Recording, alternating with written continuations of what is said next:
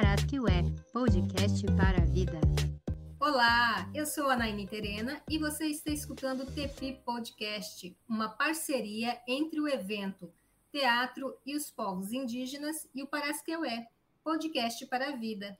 Vou dar as boas-vindas para o meu colega de podcast. Tudo bem, Flávio Feu? Oi, Naine, tudo bem? É um prazer começar mais um episódio do TEPI Podcast e também te apresentar a nossa convidada de hoje. Mas antes, eu quero lembrar que vocês podem acessar toda a programação do evento nas redes sociais e também no site www.tepi.digital. Continue acompanhando a programação que está incrível. E hoje nós vamos conversar com Rosa Peixoto, atriz, mulher do povo taiano, pertencente ao terceiro clã de Iroá. Bem-vinda, Rosa. Obrigada. Prazer né, estar aqui com vocês para a gente bater um papo. E estamos aqui. Para a gente começar, Rosa, é, nós gostaríamos de iniciar nossa conversa falando um pouquinho mais sobre o povo tariano e também o terceiro clã, né? A, a, o clã que você pertence. É, você poderia apresentar um pouquinho o seu povo para a gente e para as pessoas que estão nos escutando? Sim, é, então, Quitariano é dividido por clãs, né? Porque tem primeiro, segundo e terceiro é o clã que eu pertenço, que é da Espuma do Sangue de Trovão, né? Que na minha língua seria Diroás. Diroás surge através de um ritual, né? Que outros povos procuram um ser que possa defender eles, né? Porque antigamente, como a gente sabe, todos os seres tinham vida, todos os seres eram seres humanos, né? Sem ter essa divisão antigamente. Então, por procurarem por um ser que pudesse defender eles, eles faziam um ritual e a partir daí surge o Viruá, né, que é o Enu, que vem do, do céu, né, cai aqui na terra, surgindo com com essa espuma que eu falo que quando ele desce na terra ele surge com essa espuma de sangue. Por isso que a gente chama Viruás, que vem do sangue, né? Por isso a gente só pertence ao terceiro clã, porque quando ele surgiu aqui ele não respondeu como primeiro irmão, nem como segundo. Ele só respondeu como terceiro irmão. Por isso que a gente pertence ao terceiro clã. E também porque italiano se varia muito. Que além desse primeiro, segundo, terceiro, ainda tem os tarianos, tipo, que não pertencem a nenhum clã, que seria já o quarto.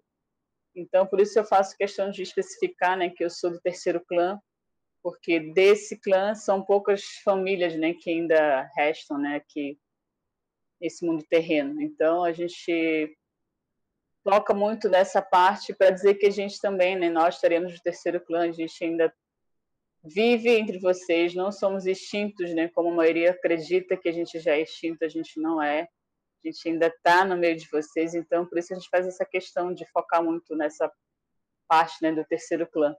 Então seria isso, o terceiro clã seriam os filhos da espuma do sangue do trovão. Resumindo, né? Seria isso.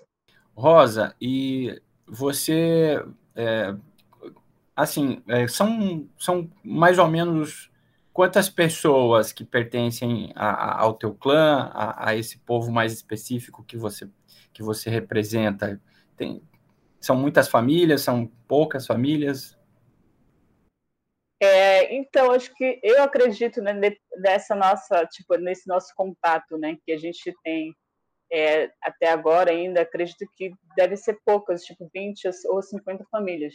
Tipo, mas daquelas que a gente ainda tem contato, seriam tipo 20 famílias. Então, fora os que a gente não, não tem contato, então eu acredito que sejam umas 20, mais que isso só só só isso, tipo, se for muito, seria tipo 50 para 80 famílias só.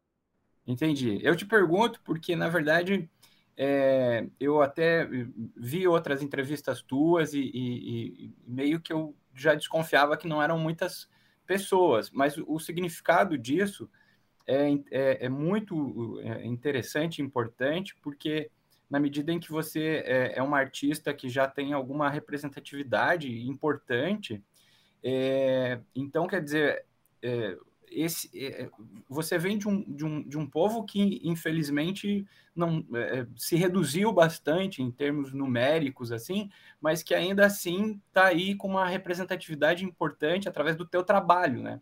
Então, é, a partir é, dessa constatação, a minha pergunta é, é como é que foi para você fazer essa, essa passagem né, é, de, um, de, um, de um povo que está um pouco assim. Você mesma falou aí, tem gente que acha que, que o povo nem existe mais, mas ainda existem pessoas e você está aí para contar a história.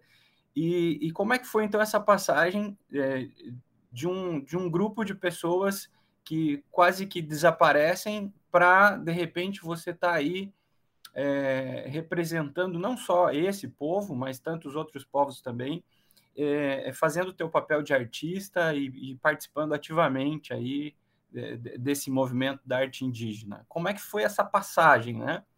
É, de, de ter um lugar assim pouco pouco visto, pouco lembrado e de repente você está aí já à frente é, de um movimento que está sendo mais visto e mais reconhecido. É, então, né, como você acabou de falar, no lugar onde eu vim é um lugar muito desconhecido, né, que tem pouco acesso também, né, poucas pessoas têm acesso a esse lugar, que se chama Iauarité, de onde eu vim. E você sair de um lugar desconhecido, vir para o meio urbano, né, que é a cidade, e dali, a partir dali focar a resistência e querer colocar visibilidade não só eu como tariana, né, do clã, mas assim como uma mulher indígena. É super difícil você encontrar pessoas que ainda têm uma, um pensamento muito, muito atrasado. Eu digo que é atrasado você acreditar que os povos indígenas só moram dentro de uma floresta. Acho que a gente está aqui, né, para mudar um pouco essa visão de falar, né, para as pessoas que a gente também teve que sair das nossas comunidades, muitos foram obrigados a sair de suas comunidades, de suas reservas. E acho que o ponto que eu quero chegar é essa nesse ponto, né, de eu como artista dar essa visibilidade não só para mim, mas também mudar um pouco essa visão de conversar com as pessoas, de falar que a cultura, né, querendo as pessoas não, a cultura do Brasil, né, surge da cultura indígena e a partir disso mudar muitos pontos né, relativos que, que, como eu falo, na, na minha comunidade onde eu saí já existia professores indígenas, já existia médico, já existia dentista, né? Então, parece que quando você mora nesse lugar isolado, né? Falo isolado porque é bem distante. E você sai desse outro ponto, as pessoas é, realmente desconhecem, né? Muito é, muito essa a nossa cultura, né? A nossa cultura indígena. Então, acho que a partir daí eu como artista a gente tentou mudar, né? Tentamos mudar, mas acho que agora, né, em 2021, acredito que esse movimento mudou bastante, né? As pessoas começaram a participar mais, né? Desse movimento e também eu vejo que muitos indígenas hoje em dia, né, os autos declarados também, né, dão essa força, querendo ou não, porque antigamente você, eu, por exemplo, né, quando a gente chegou na cidade em 2000, 2000 para 2002, muitos é, muitos não se identificavam como indígenas, né? Ah, não, eu não sou indígena. Preferiam ter orgulho, né, do, do sangue europeu que, ao meu ver, nem tinham na fisionomia que eu olhava, não tinha. Mesmo assim, faziam questão de ter orgulho de um povo que nem pertencia. Então agora não, acho que a gente conseguiu, né, querendo ou não, com vários artistas que existem aqui no Brasil, outros em várias outras funções, né, conseguir abrir um pouco esse leque, né, que ficava muito fechado. Só você como indígena, né, de sangue puro lutar por isso.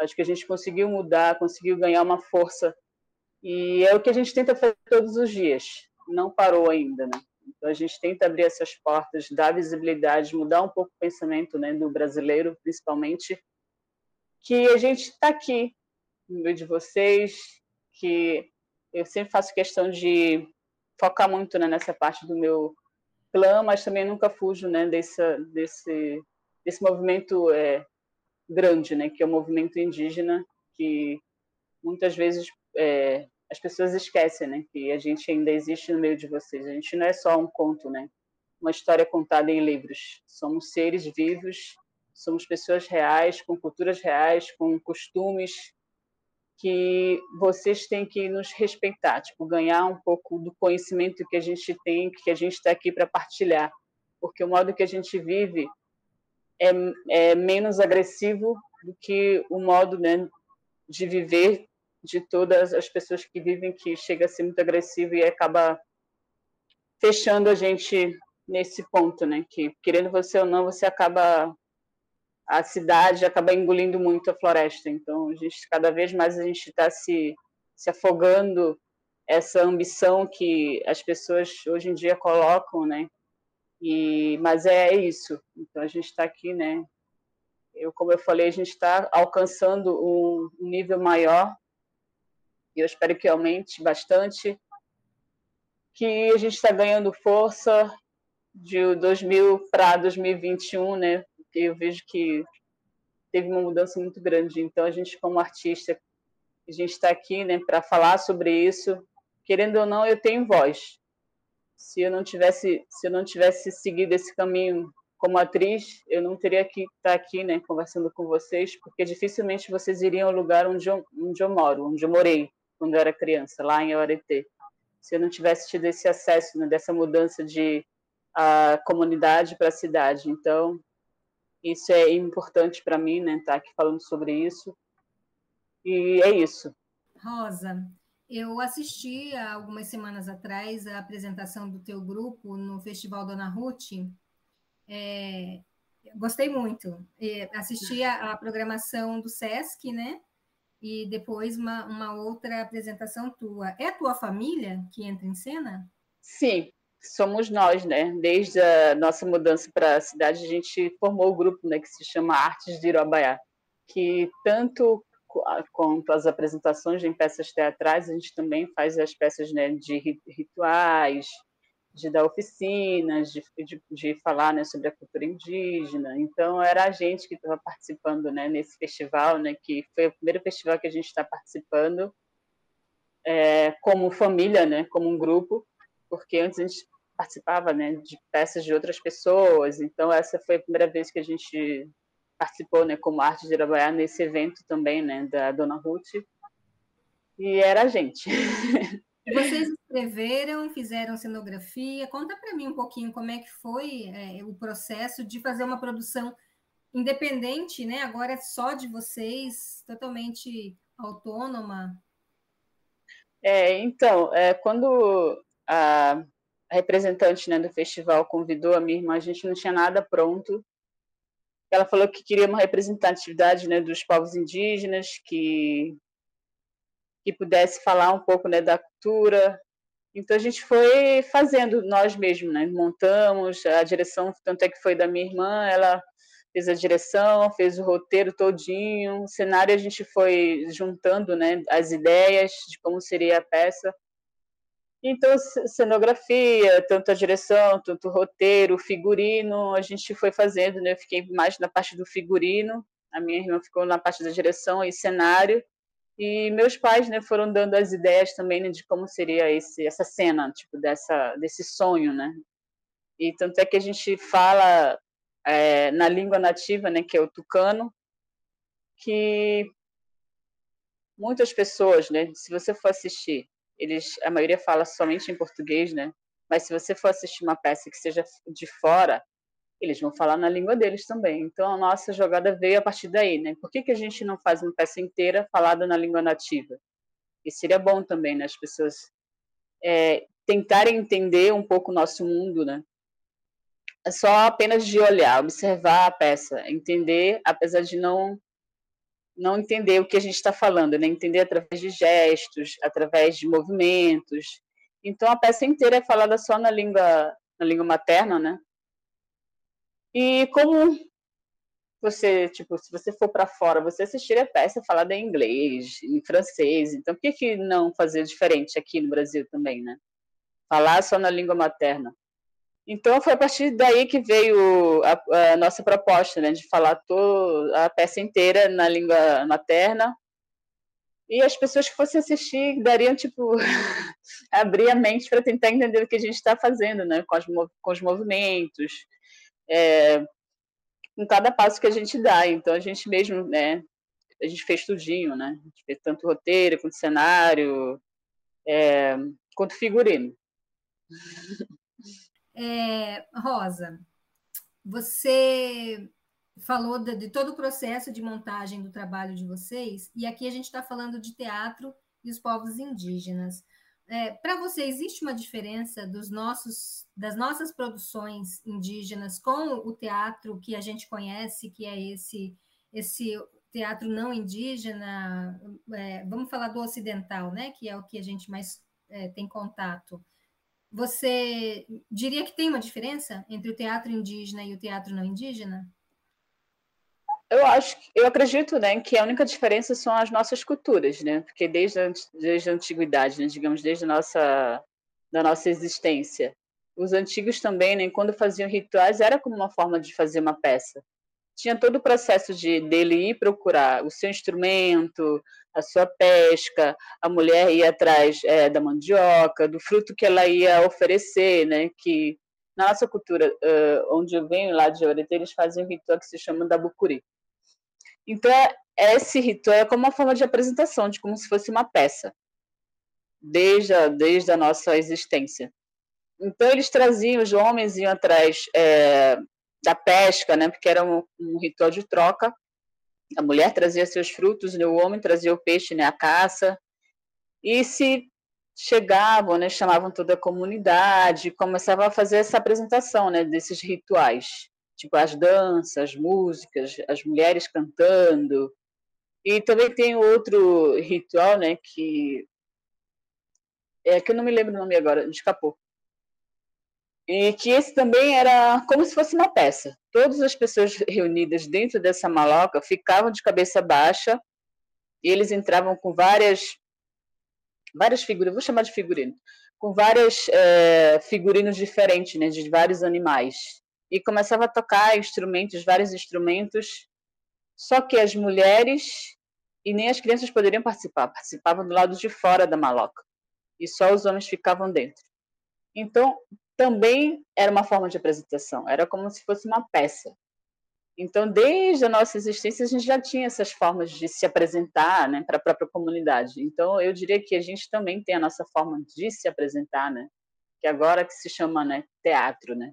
as, os não indígenas já numeram isso como teatro. Então, eu acredito que desde a nossa nossa existência a gente já tinha essa forma de se apresentar também e acredito que os ocidentais também têm a sua forma, né, mas também contando a sua história. A gente também faz as nossas apresentações contando a nossa história, os nossos costumes, é, a nossa mitologia, muitas vezes trazidas da sua etnia, né, porque cada um tem sua forma, cada etnia, né, tem sua forma de contar a sua mitologia, suas danças, não? porque a gente sabe que as etnias também são divididas em várias em vários em vários é, pontos do Brasil, então não é só uma, não é uma especificamente, né? Então eu acredito que a diferença mesmo seria essa, né? De da nossa da, do cultural mesmo, né? Nossa tem a nossa forma, você então tem a sua forma de contar também, que seria assim, na minha visão. Muito bem. É, a minha questão agora é a seguinte: é, muitas vezes, para a gente situar, é, inclusive para as outras pessoas, é, o, o, lugar em que a gente se encontra, a gente precisa recuar um pouquinho é, na nossa memória para justamente compreender melhor esse lugar que a gente está agora. Então, a minha pergunta é, é um pouco assim: como você vê esse, esse momento, essa fase do teu trabalho como artista, desde que você é, teve assim mais clareza de que não, agora eu quero me encaminhar como um artista, né? Porque você falava que é, agora a partir de, de 2020 ou mesmo desse ano você tem visto é, de alguma forma, apesar das dificuldades da pandemia, mas você percebe algum avanço no, ah, no teu próprio trabalho, é, se eu entendi bem. Mas e, e, como é isso? Quais foram essas fases desde que você começou, né? Porque você disse que veio para a cidade e a partir daí você se inseriu num contexto um pouco diferente é, em se tratando da, dessa atividade, vamos chamar assim, de um pouco mais profissional enquanto artista, né? Como é que foi isso, desde que você, vamos dizer assim, entrou em cena? É, então, desde 2002, né, meus pais já é, começaram a trabalhar né, como artistas, como atores.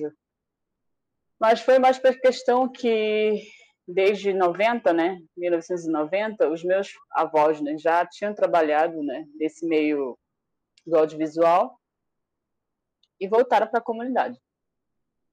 E quando a gente chegou em 2002, né, no meio urbano, aí o mesmo produtor, o mesmo diretor convidou os meus pais e desde daí né, a gente começou a acompanhar a vida, vida essa vida movimentada. Né?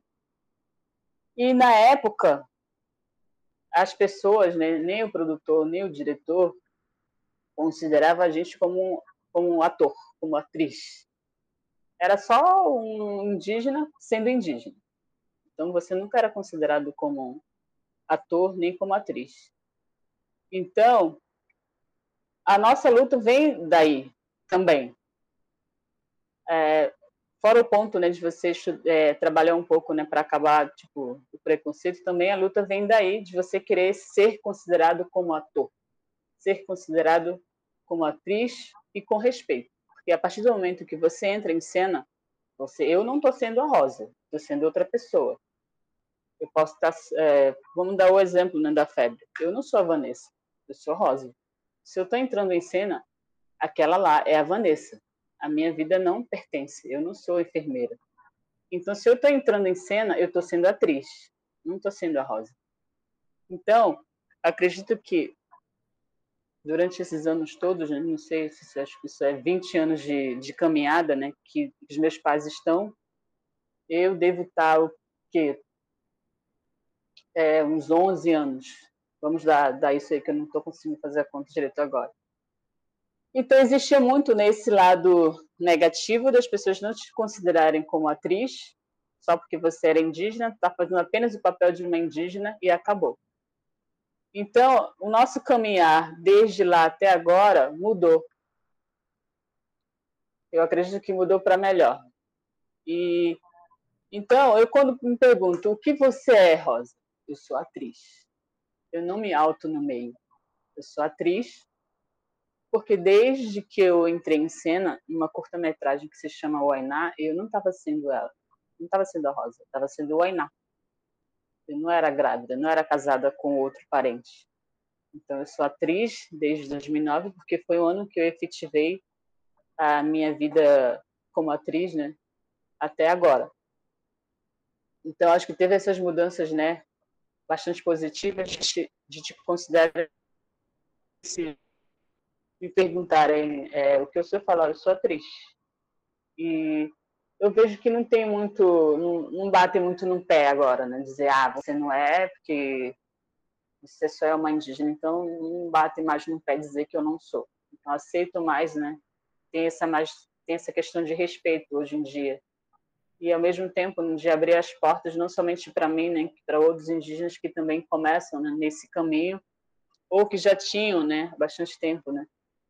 como lá em, em Manaus tinha um grupo né, que a gente conhecia né, como atores e atrizes né, que eram de várias etnias, saterês, ticunas. Então, quando vinha uma produção que viesse de longe ou vindo do sul, né, então a gente já sabia quem estaria trabalhando com a gente, né, que era esse grupo de atores e atrizes que a gente sempre trabalhava, fora a minha família. Então, a nossa luta como indígena de ser respeitado como artista era muito grande, porque era muito essa questão de preconceito, questão de não respeito. Então, para 2009, 2021, né, eu acho que mudou muito isso também, né? E também ganhou força, como eu falei, né, que muitos é, que não se consideravam indígenas hoje em dia se consideram, muitos que estavam ali dentro do armário é, negando a identidade agora saíram, estão ali falando mais da cultura, falando mais que são indígenas. É, então, eu acho que mudou muito né, essa questão também de abrir portas, de você ser considerado como atriz, de ganhar respeito mesmo. Né? Então, teve essa mudança de 2000 2002 para 2009, que eram poucas pessoas que estavam nesse meio do audiovisual e agora hoje em dia tem muito mais, né? já tem diretor, já tem na sonografia, né? já tem no figurino, então tem muitas pessoas, muitos indígenas em vários em várias profissões, né? em várias em várias etapas do audiovisual e outros ramos também, então facilita muito a pessoa agora é, é, encontrar né, um indígena nesse meio do audiovisual e também né, deixar um pouco de lado que de falar que ah, eu procurei o Brasil inteiro, não achei nem ator, nem atriz indígena. Acho que as pessoas têm que pensar um pouco agora antes de falar. Né? As maiores produções que tem aqui no Brasil tem ainda esse, esse pensamento né, de que achar que pode enganar a gente, né, porque está tentando enganar a sociedade brasileira. De falar, ah, eu se eu colocar um indígena dentro de uma novela, não vai dar audiência, então eu prefiro colocar alguém que já pertence à produtora. E quando vai nessa pergunta, né? Mas você procurou ator, atriz indígena no Brasil? Procurei, mas não achei. Procurei no Brasil todo, mas não achei. Acho que essa desculpa já deu. A gente está em 2021, sabemos que existem vários atores e atrizes indígenas no Brasil. E a minha, tipo, a minha. Quando falam isso, eu sempre falo: Poxa, onde será que essa produtora procurou? Será que procurou no quintal da sua casa? para não ter achado uma atriz ou um ator indígena? Que só pode, que você falar agora. Porque nas entrevistas eu fico olhando, né? A pessoa chegar e falar, ah, eu não achei ator nem atriz indígena no Brasil. Aí me vem a pergunta, será que a gente está na Europa? Porque o Brasil, até onde eu sei, é um território indígena. Então acho que as pessoas têm que pensar uma, duas, três vezes para dar essa resposta. Porque até onde eu sei, existem muitos artistas dentro do Brasil, muitos artistas indígenas, então, a gente tem que começar a avaliar um pouco nessa questão e mudar um pouco nessa opinião, que já está ficando um pouco atrasada já. É isso. Rosa, você passou por algumas formações, você buscou é, cursos, aperfeiçoamentos? Eu vou ser bem direta nessa questão. Cursos né, do audiovisual é muito caro. Então, financeiramente, eu não ia conseguir me bancar, né, pagando o curso. Mas a gente sempre tentou fazer curso, né, mas acho que mais foi na questão de aprendizado mesmo, né, de experiência. Agora eu estou fazendo curso de cinema, é, porque queria aperfeiçoar mesmo, né, para mudar um pouco também a minha visão de só ficar atrás atrás das câmeras. O que seria eu ficar, só ficar na frente das câmeras, né? Então, vamos tentar buscar esse lado, ficar atrás das câmeras, como seria? Eu estou fazendo o curso online, né? Já que então estou tentando fazer. Eu não tenho curso né, de atuação nem nem em outro em outro setor. Então, eu só tenho mesmo só de experiência de trabalho e mais eu sempre falo que eu quero fazer, mas às vezes nunca sobra tempo. Quando eu começo, aparece um trabalho. Aí eu fico meio dividida também. Ou será que eu faço curso, ou será que eu vou trabalhar? Aí eu falo, ah, não, eu vou trabalhar. Então sempre acabo deixando, porque sempre é, tento começar um curso é, de atuação, né? Porque eu queria fazer. Tentei começar durante essa pandemia, veio as peças que a gente tinha que apresentar online. Aí ficou, não sobrou tempo, eu acabei não fazendo de novo. Mas eu vou tentar fazer, não prometo nada. Se, se me sobrar o tempo que eu quero e que eu preciso, eu vou fazer. Mas agora, agora mesmo, eu não tenho, mas estou fazendo curso de cinema agora. Apesar desse tempo meio maluco que eu tô, estou tentando me planejar, mas é isso. É, e, e, isso é, é, uma curiosidade mesmo, por conta de como as pessoas vêm discutindo também essa temática, né? É, como é que é essa inserção dentro de cena, e eu ouço muito, assim, as, as pessoas perguntam muito, sabe, sobre os nossos corpos em cena, difere, difere ou não difere, enfim. E aí bateu a curiosidade. Mas já falando de cinema, é, também acompanhei por um período ano passado a Febre, né? Um, um filme que faz sucesso até hoje, e é, e é, um filme que tem muitas peculiaridades, né? Inclusive, é, pela própria presença de vocês também administrando como o, o se desenrolar a cena, né? Até onde é, eu consegui saber, né? É, e você está em outra produção agora, é isso? Você pode falar para a gente um pouquinho mais sobre? é, é eu estou numa produção, né, agora, que é um filme brasileiro também, que se chama Retratos de, de um Oriente, que se chama não, fala mais na questão da migração, né, dos libaneses, de como eles chegaram um pouco aqui e se deparam com a Anastácia, né, do papel que eu estou fazendo. Que ela é uma mulher indígena que ajuda eles na questão de se adaptar. Ah, então a gente está nessa produção. Eu estou aqui, tô aqui, tanto é que eu estou aqui em Belém, né, gravando é, esse, essas novas cenas né, do, desse filme é, o diretor é o Marcelo, Marcelo Gomes. Então a gente está aqui e eu vejo que, como eu falei, mudou muito né, essa questão de só procurarem pessoas que são que, que só são profissionais, né? São profissionais, digo os não não não indígenas, porque antigamente quando você falava de produção e fosse fazer um papel que seria de destaque, eu não estaria. Se fosse lá 90 para 2000, eu não estaria aqui seria uma mulher não indígena que, que tivesse um pouquinho de características, já seria ela, não seria eu. Então, por isso que eu falo que teve essa mudança né, muito grande, favorável para a gente, para mim, como atriz principalmente.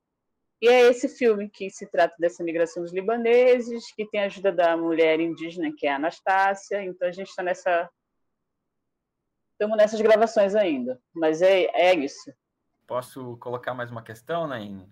Pode. Tá legal. Rosa, você sabe que a gente está aqui numa parceria do TPI com, com a Parasqueué, né?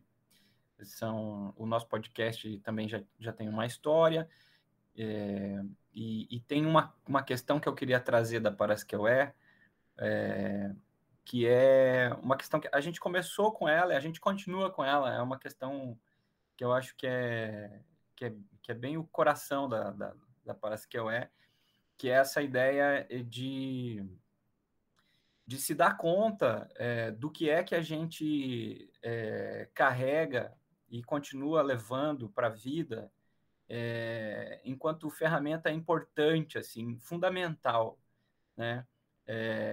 então, ao, ao, longo dos episódios da Parasqueué, a gente perguntou para muita gente o que é que você carrega na sua mochila, né? Porque a Parasqueué é um pouco essa ideia dessa mochila que a gente carrega na vida, né? E então, assim, nessa tua trajetória super bonita e tal, é, no, do modo como você conta, é, como você identificaria, assim, é, alguma ferramenta que você continua trazendo? É, é, acho bonito quando você situa assim, desde que a gente existe, né? Desde, desde a existência. Você não fala de um marco temporal assim muito é, é, muito estanque, você fala é, de vida, né? Desde que a gente existe, desde a existência. Então, desde que a gente existe, desde, desde a existência, no caso da sua, o que é que você continua trazendo consigo? É, pode ser um objeto físico, material, como pode ser também outro tipo de objeto. O que é que você ainda carrega é, de, de importante que você traz desde sempre na tua mochila? Eu acredito que desde sempre, e também desde que eu me conheço por gente, né, é a coragem. A coragem de nunca negar a sua identidade. Isso a gente tem desde a nossa criação, desde a criação, desde que o Enum pisou na sua, aqui na Terra. Que ele nos ensinou, né, que meus pais, avós, bisavós nos ensinaram, nos ensinaram que a gente nunca podia ter medo. Medo, que a gente sempre tinha que ter coragem e nunca mudar, né? tentar mudar o que você é. E também tentar mudar e negar a sua identidade. Sempre focar muito nessa parte. Eu sou tariano do terceiro clã de Iroá. Então, em todo lugar que eu vou, faço questão de focar nisso. Eu sou tariano do terceiro clã. Eu não posso baixar a cabeça. Foi isso que me manteve viva e também viva a minha cultura o meu costume, né? E a língua materna, que eu falo em qualquer lugar que eu vou. Seja no supermercado, seja eu dentro de um avião, seja no shopping, eu estou falando. A pessoa pode me olhar. Mas se me questionar, eu vou responder. Você está no Brasil, é um território indígena, o continente americano é um, um território indígena, seja sul, norte, é, então, é um território indígena. Se a pessoa não entendeu o lugar que ela pisa, eu vou fazer ela entender. Então, acho que acho que eu desde, a, como eu falei, desde que me conheço por gente, os meus pais, né, principalmente o meu pai, focava muito nisso. Não pode ter medo, tem que ter coragem, força e sempre ter orgulho é, da sua etnia, principalmente do terceiro clã. Então, em todo lugar que eu vou, mesmo das dificuldades que a gente teve, essa mudança de comunidade para meio urbano, veio esses questionamentos né, das pessoas que desconheciam muito a nossa cultura. O que, que você está fazendo aqui? Eu estou morando assim como você mora. Ah, e vinha outros parentes falando, por que, que você se, se orgulha tanto de ser uma mulher indígena e continua falando a sua língua? Porque eu, vim da mesma comunidade que você, eu já esqueci a língua nativa, já esqueci o tucano, que é a língua que eu falo. Eu falo, o seu negar me dá força para continuar a minha luta. O fato do meu parente estar negando a sua cultura e negando a sua língua me dá força para continuar naquilo que eu estou fazendo. Então é isso que eu carrego dentro de mim: a força, o orgulho da minha identidade e a coragem dos meus ancestrais e eu nunca quero deixar de ter. E é o que eu tento passar também, né, para minha filha, os meus sobrinhos, mas é um pouco difícil agora, né? Estão muito focados no celular, aí a gente tem que mudar um pouco isso, criar uma história diferente para ganhar a atenção, né, das crianças. Mas é isso.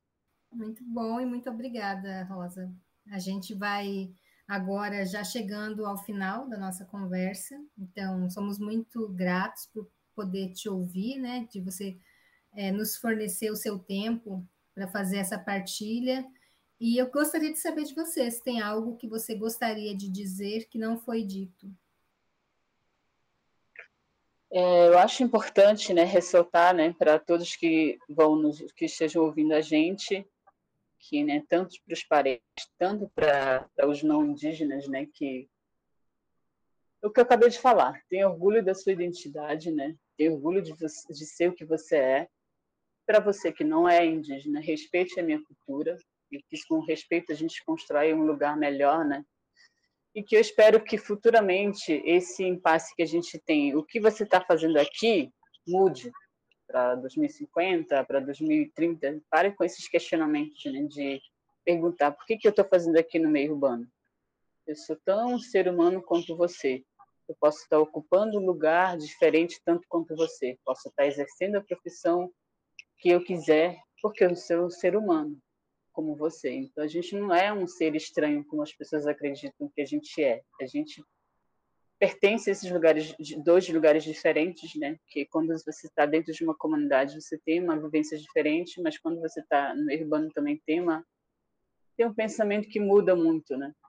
Mas o, o focar de tudo isso seria você como indígena ter orgulho da sua identidade e você como não indígena ter respeito à nossa cultura que é essencial para que a gente consiga caminhar juntos e conseguir falar a mesma língua, né? Quando eu falo falar a mesma língua é você respeitar a mim e a gente segue uma linha reta na paz. E nessa linha reta da paz a gente vai se despedindo então, né, Rosa? É, eu também agradeço e sou muito grato por essa partilha que você propiciou a, a eu, a Naine e a todo mundo que, que ouvi esse episódio. Muito obrigado de coração. Obrigada, também só tenho a agradecer, né, estar aqui partilhando um pouco e vocês terem dado né, essa voz para que a gente possa conversar e partilhar os conhecimentos. Obrigada, só agradecimentos e obrigada a todos que vão nos ouvir. Bom, eu vou agradecer então, pedir para todo mundo continuar acompanhando a programação do TEPI. Temos muitas atividades acontecendo, vocês podem acessar aí pelas redes sociais, através da plataforma e até o próximo episódio. Um beijo, fiquem bem. Tchau. Tchau. Deixa eu te mostrar quem protege a minha terra.